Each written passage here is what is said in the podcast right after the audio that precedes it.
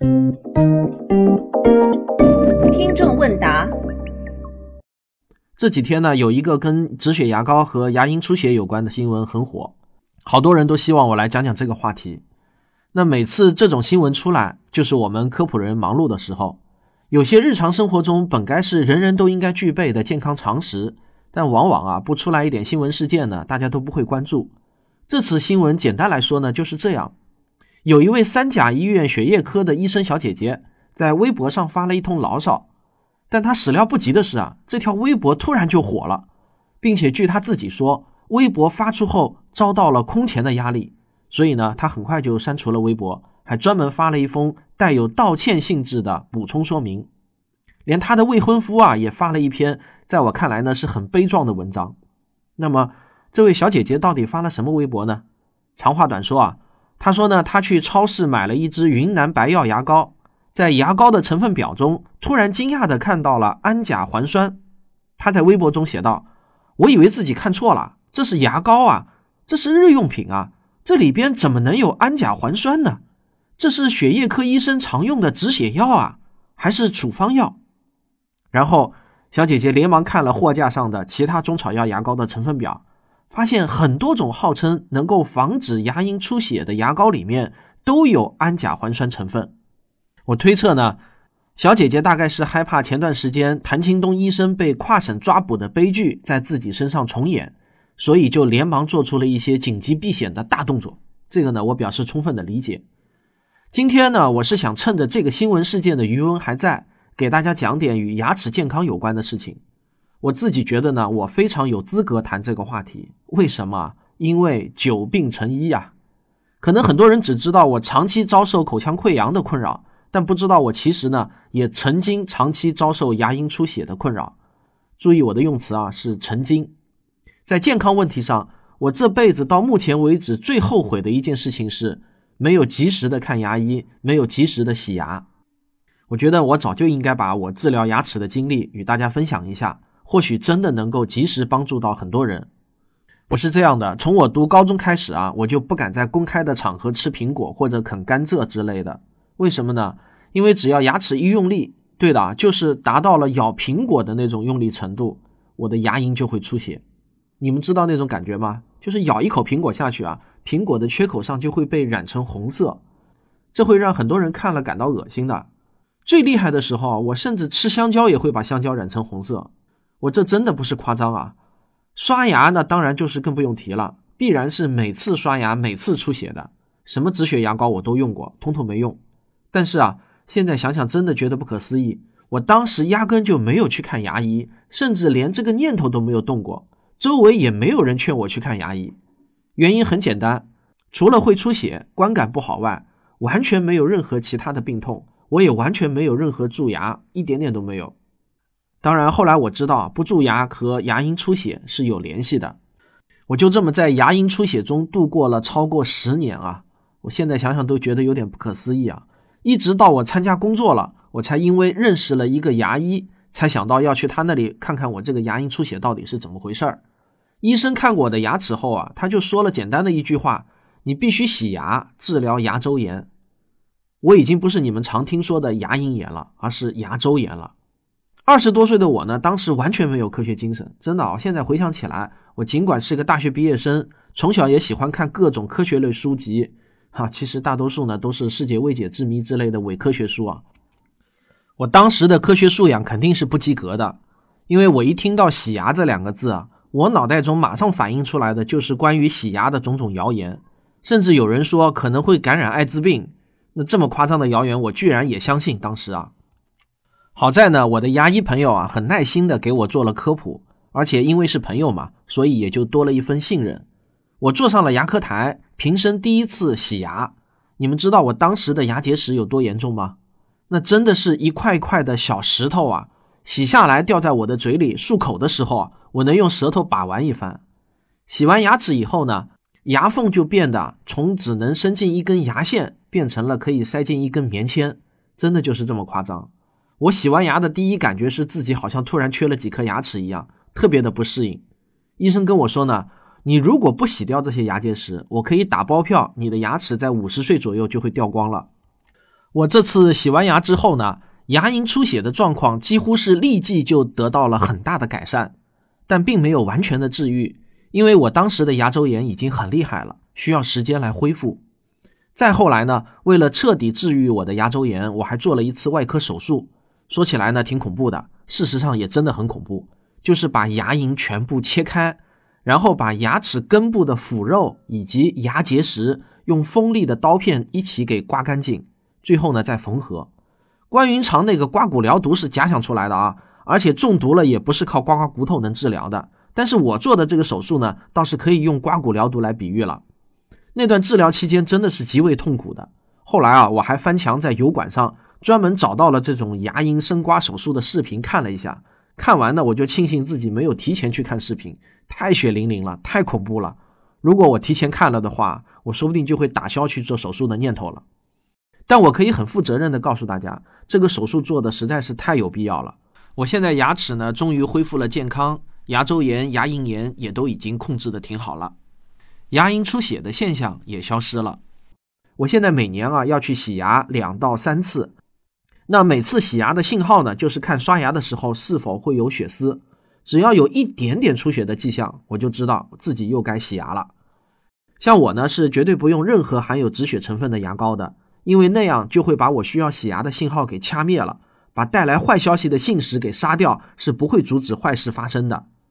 但我后悔的是呢，我应该提早十年就去治疗牙龈炎，重视牙龈出血，我耽误了十多年的病情，后果就是有些损伤已经不可逆了，牙槽骨被侵蚀萎缩是不可逆的，导致我这一辈子都要带着牙签和牙线出门，牙缝大到可以塞进棉签，每次吃完饭不刷牙就难受的要命。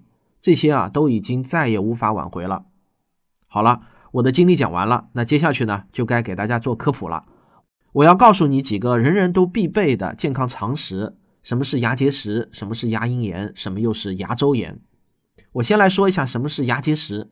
有些人可能以为牙结石就像水壶中的水垢，只是附着在牙齿上的矿物质沉淀，所以呢，以为只要洗掉了，牙齿还是老样子。或者以为用力刷牙就能把牙结石给刷掉，错了。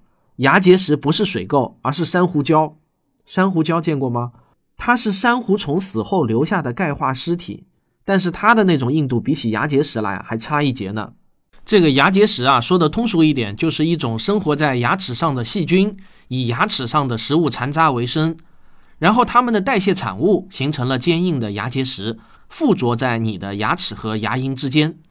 我们的牙齿啊是上宽下窄的，排列在一起就一定会有缝隙。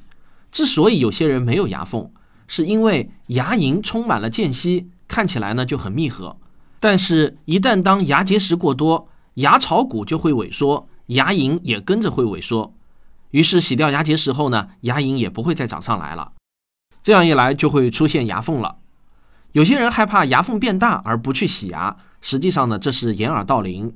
因为你的牙槽骨已经萎缩了，那些堵住牙缝的是牙结石，不是你的牙齿，也不是你的牙龈。你不去洗掉的话，你的牙槽骨只会萎缩的越来越快。因为有了这些牙结石的保护，细菌就很难被你刷牙给刷掉。他们可以一天二十四小时肆无忌惮地享用你的牙齿大餐了。把牙结石洗掉，就是让这些细菌给暴露出来，这样才能被你及时用牙刷给清理干净。所以呢。牙结石是有百害而无一利，必须要洗掉的东西。这个牙结石啊，是绝对不可能用牙刷给刷掉的。你想想，你用牙刷能把珊瑚礁给磨平吗？必须啊，要用专业的工具才能做到。最早的时候呢，牙医就是用非常锋利的金属刀片去刮的，但是这个呢，既危险，效果又不好。现在用的是一种会产生超声波的特殊金属刀，这种刀。会让结石产生极高的振动频率，等于呢是把牙结石给震松的，这样呢就安全高效多了。有趣的是啊，最早的那位牙医朋友告诉我，长牙结石的细菌和蛀牙的细菌似乎喜欢的环境很不一样，所以呢一般来说啊，有蛀牙的人不容易长牙结石，容易长牙结石的人不容易蛀牙。我和我爱人呢刚好就是这样两种类型的人，而且非常典型。他一辈子都不长牙结石，只有蛀牙，而我呢，则是刚好反过来。那我们再来说一下什么是牙龈炎。牙龈就是包裹在牙齿根部的一层牙肉，那这层肉呢，不是紧紧的贴住牙槽骨的，而是有一点点缝隙。那你可以把这个缝隙啊想象成马路边的水沟，各种细菌呢就很容易在这个水沟中滋生。当细菌多到一定程度了，就会有发炎的症状。这个临床表现呢，就是微微的发红、发肿，还会出血，经常呢还伴随着难闻的气味。而牙结石就会把这条水沟弄得更宽更深，水沟越大啊，细菌就越容易滋生，于是呢就会形成恶性循环。所以啊，为什么我以前牙龈炎怎么也不会好，就是因为水沟已经成了细菌的欢乐谷了，只会越来越多。不设法缩小水沟的话，是不可能恢复正常的。那你知道了这个原理，你就能理解牙龈炎吃什么药都没有用的，因为吃药不能去除牙结石，不能缩小水沟。细菌啊，可真的是杀不光的，那真是野火烧不尽，春风吹又生啊！牙龈炎继续发展下去，就会升级为牙周炎。这个周呢，就是周边的周。还是用水沟的比喻的话，牙龈炎和牙周炎的区别就在于水沟的深度。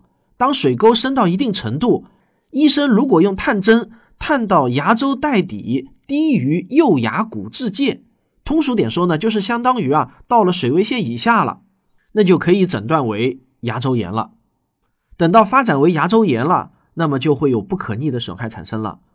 这时候牙槽骨的萎缩导致牙龈也跟着萎缩，因为牙槽骨的萎缩是不可逆的。那皮质不存，毛浆淹腹，牙龈的萎缩也跟着不可逆了。到了这个阶段啊，即使再做治疗，也不能恢复如初了。医生和患者的努力也只是使其维持在这个阶段，不再恶化而已。恶化下去的最坏结果就是牙神经暴露。就很容易受到冷热刺激，产生酸痛。到了最后呢，牙槽骨萎缩到一定程度，牙齿就掉了。那老人掉牙啊，基本上就是这个原因。要特别提醒大家的是，从牙龈炎向牙周炎发展的过程中，几乎没有什么疼痛感，患者最多也就是感觉牙龈肿胀出血。等到真正影响咀嚼的时候，其实呢，已经错过了治疗时机。这也是为什么我强烈建议有牙龈出血的人要尽快去看牙医，一天都不要耽搁。只有检查过了，你才知道自己的牙齿处在什么阶段。也有人说呢，我刷牙不出血，是不是就不用洗牙了？这不一定啊，也许是刷牙的时候没有刷到牙龈，不碰到它，当然就不会出血了。我建议每个人啊都要去做定期的牙齿体检，听从医生的建议，是否要定期洗牙。因为牙齿的疾病，患者自己很难第一时间发现。牙医通过专业的检查，可以发现各种早期的问题，把它们扼杀在萌芽状态。一般来说，一次洗牙的价格是两百元左右。你们想啊，就算一年洗两次，一年的花费也就是四百元，实在是非常非常值得的健康投资。等你牙齿掉了，种一颗牙齿，少说也要花两万元，够你洗牙五十年了。所以呢，下次看牙的时候，如果医生告诉你需要洗牙、拔智齿、补牙，那正确的回答是什么呢？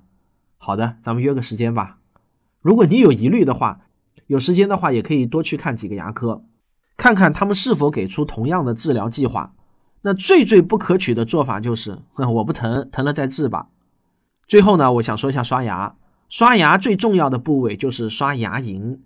因为菌斑是在牙齿和牙龈交界的位置存留最多，也是最难清理干净的。反而光滑的牙齿表面很容易清理。正确的刷牙方法是啊，挤黄豆粒那么大的牙膏，牙刷刷毛呈四十五度角，对准牙齿和牙龈交界的位置，轻轻的水平颤动。每颗牙齿都要刷到，至少呢要刷三分钟以上。简单点说啊，就是横着刷，把牙齿和牙龈都刷到。最后呢，竖着刷刷牙缝，这种刷牙方法叫做巴氏刷牙法。网上搜索一下的话，会有图解。啊，这个巴就是大巴车的那个巴啊，巴氏刷牙法。好，我们回到这次的新闻热点上，我可以跟你保证啊，你去问任何一个有执照的牙医，他都不会给你推荐有止血成分的牙膏，因为啊，止血牙膏才是标标准准的治标不治本。如果它有效的话，那么它会掩盖牙龈出血的症状，自欺欺人罢了。这就好像外伤感染严重，疼痛难忍，但是医生呢却只给你打麻药止疼，而不给你做治疗，这个啊只会加重病情。牙膏能起到的最大作用啊就是研磨剂，在牙刷和牙齿牙龈中间添加一些颗粒物质，帮助清理。除此之外呢，还有一些脱敏啊、加氟啊等辅助功能。所以呢，牙医的建议是，儿童可以选择可吞咽和含氟的牙膏，但最有效的加氟的手段还是去牙医那里涂上一层。那牙齿敏感者呢，可以用脱敏牙膏，就像我，我用的呢就是脱敏牙膏。普通人选择大品牌自己喜欢的口味就好了。任何打着中草药有治疗效果旗号的牙膏都是虚假宣传，没有例外。最后啊，我要感谢一下科学声音专家团中的胖牙医，他是口腔医学硕士，国内某知名齿科的牙医，八年的从业经验。本期节目啊，得到了他的很多指导。昨天晚上快十二点了，他还在回答我的问题。再次表示一下感谢。好，这就是本期的听众问答，感谢大家的收听，我们下期再见。